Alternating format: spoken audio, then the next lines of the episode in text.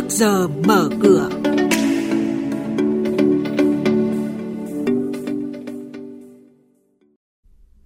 Thưa quý vị và các bạn, mặc dù thời điểm cuối năm, thế nhưng lãi suất liên ngân hàng và thị trường vẫn giữ ổn định. Hơn 10.000 tỷ đồng tiếp tục đổ vào thị trường chứng khoán trong phiên giao dịch ngày hôm qua. Sắc xanh lan tỏa trên thị trường hàng hóa sau kỳ nghỉ lễ Giáng sinh là những thông tin đáng chú ý có trong chuyên mục trước giờ mở cửa ngày hôm nay. Sau đây là nội dung chi tiết. Thưa quý vị và các bạn, theo báo cáo mới nhất của Ngân hàng Nhà nước, mặt bằng lãi suất tiền gửi bằng tiền đồng của tổ chức tín dụng có xu hướng giảm so với cuối năm ngoái, phổ biến ở mức 0,1 đến 0,2% một năm đối với tiền gửi không kỳ hạn và có kỳ hạn dưới một tháng, từ 3,2 đến 3,9% một năm đối với tiền gửi có kỳ hạn từ một tháng đến dưới 6 tháng, từ 4 đến 6% một năm đối với tiền gửi có kỳ hạn từ 6 tháng đến dưới 12 tháng, kỳ hạn từ 12 tháng trở lên ở mức 5,6 đến 6,8% một năm. Mặt bằng lãi suất cho vay bằng đồng Việt Nam cũng có xu hướng giảm so với cuối năm ngoái. Hiện lãi suất cho vay ngắn hạn tối đa bằng đồng Việt Nam đối với một số ngành lĩnh vực ở mức 4,5% một năm. Thủ tướng Chính phủ vừa ban hành quyết định số 37/2020 thành lập Sở Giao dịch Chứng khoán Việt Nam theo mô hình công ty mẹ con trên cơ sở sắp xếp lại Sở Giao dịch Chứng khoán Hà Nội và Sở Giao dịch Chứng khoán Thành phố Hồ Chí Minh. Theo đó, Sở Giao dịch Chứng khoán Việt Nam có vốn điều lệ 3.000 tỷ đồng, là công ty mẹ được tổ chức theo mô hình công ty trách nhiệm hữu hạn một thành viên do nhà nước nắm giữ 100% vốn điều lệ. Sở Giao dịch Chứng khoán Việt Nam có tên viết tắt là VNX, trụ sở chính đặt tại Hà Nội, nắm giữ 100% vốn điều lệ hai sở giao dịch. Quyết định này có hiệu lực thi hành từ ngày 20 tháng 2 năm 2021. Phiên giao dịch sáng qua, nhóm cổ phiếu bất động sản khu công nghiệp tiếp tục giao dịch tích cực, nhóm bất động sản cổ phiếu thị giá nhỏ thu hút dòng tiền của thị trường và tăng giá mạnh. Nhiều mã vốn hóa trung bình khác trong nhóm này cũng diễn biến tích cực. Diễn biến sôi động của thị trường kéo dòng tiền đổ mạnh vào nhóm chứng khoán, hàng loạt cổ phiếu đều bứt phá mạnh.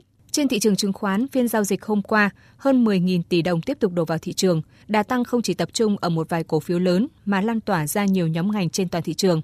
Đóng cửa phiên giao dịch, VN Index tăng 6,91 điểm lên 1.091,33 điểm. HN Index tăng 2,14% lên 196,57 điểm và Upcom Index tăng 0,22% lên 73,1 điểm. Thanh khoản thị trường duy trì ở mức cao với giá trị giao dịch ba sàn đạt 17.500 tỷ đồng. Đây cũng là các mức khởi động thị trường sáng nay. Chuyên gia chứng khoán Lê Ngọc Nam, Phó trưởng phòng phân tích tư vấn đầu tư công ty chứng khoán Tân Việt nhận định về điểm nhấn diễn biến thị trường trước giờ giao dịch hôm nay. Tôi nghĩ rằng có khá là nhiều nhóm cổ phiếu đã tăng tương đối là mạnh trong năm 2020 này. Tuy nhiên, năm 2021 vẫn tiềm ẩn các cơ hội đầu tư khác, ví dụ như các nhóm ngành liên quan đến bất động sản hay nguyên vật liệu cơ bản, hoặc là một số các nhóm cổ phiếu liên quan đến sản xuất hay là y tế sẽ ờ, tiếp tục có xu hướng tốt trong năm 2021 và năm 2021 thì cũng có thể thị trường sẽ có những cái nhịp điều chỉnh nhất định. Vì vậy, cơ bản cũng sẽ xuất hiện các cơ hội ở các nhóm ngành. Quý thính giả đang nghe chuyên mục Trước giờ mở cửa phát sóng trên kênh Thời sự VV1 từ thứ 2 đến thứ 6 hàng tuần trong theo dòng Thời sự sáng. Diễn biến thị trường chứng khoán Biến động giá hàng hóa được giao dịch liên thông với thế giới trên Sở Giao dịch Hàng hóa Việt Nam. Nhận định phân tích sâu của các chuyên gia tài chính, cơ hội đầu tư được cập nhật nhanh trong Trước giờ mở cửa. Thưa quý vị và các bạn, tiếp sau đây là thông tin từ Sở Giao dịch Hàng hóa Việt Nam, giao dịch liên thông với thị trường thế giới. Sắc xanh lan tỏa trên thị trường hàng hóa sau kỳ nghỉ lễ Giáng sinh, đặc biệt là nhóm các mặt hàng kim loại. Chỉ số MXV Index kim loại tăng 0,8% lên 1.780 điểm.